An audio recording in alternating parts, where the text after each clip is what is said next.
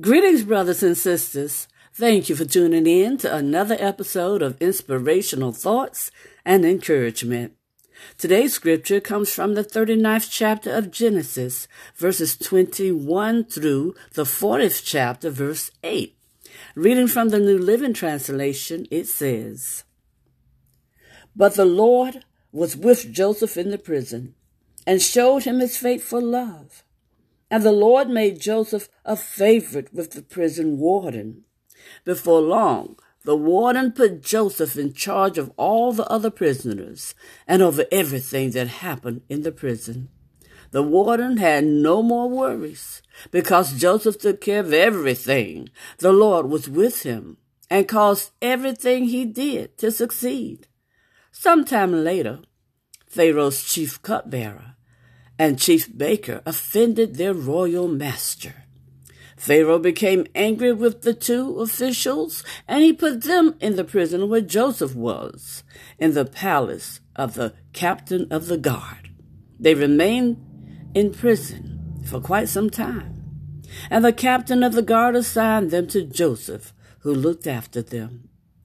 While they were in prison, Pharaoh's cupbearer and baker each had a dream one night and each dream had its own meaning. When Joseph saw them the next morning, he noticed that they both looked upset. Why do you look so worried today? he asked them. And they replied, We both had dreams last night, but no one can tell us what they mean. Interpreting dreams is God's business, Joseph said. Go ahead and tell me your dreams. O Lord God, we pray that you'll bless the reading and hearing of your holy word. We pray for the courage to continually be obedient, Father God. And we pray that you'll continually bless us with spiritual insight, wisdom, and understanding as we grow in the knowledge of you, Lord God. As we grow in the knowledge of your love for us, Lord God. This we pray in the precious name of Jesus, your Son, our Savior. Amen and amen. Thank you, Lord. Thank you, Father. Brothers and sisters, if anyone had reason to be discouraged, Joseph did. Amen. He not only endured his mother's death and his brother's hatred, but he also faced slavery and imprisonment because of false allegations. Yet, he was not an angry person. Joseph kept his faith filled outlook because he consistently relied upon God.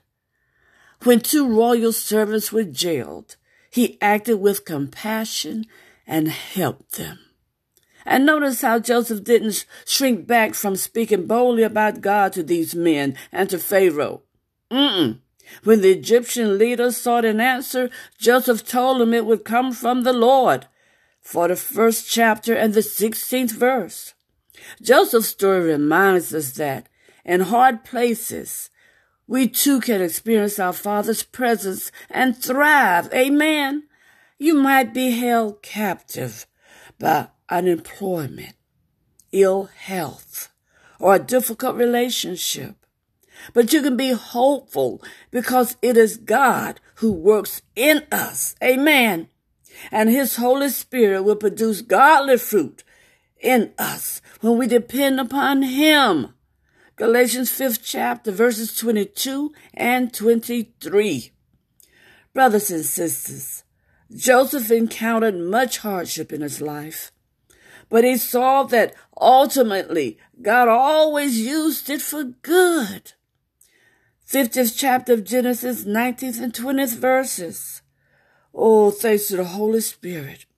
We can have a faith filled mindset also, brothers and sisters. A faith filled mindset or attitude that enables us to glorify the Lord even in times of trials. Amen.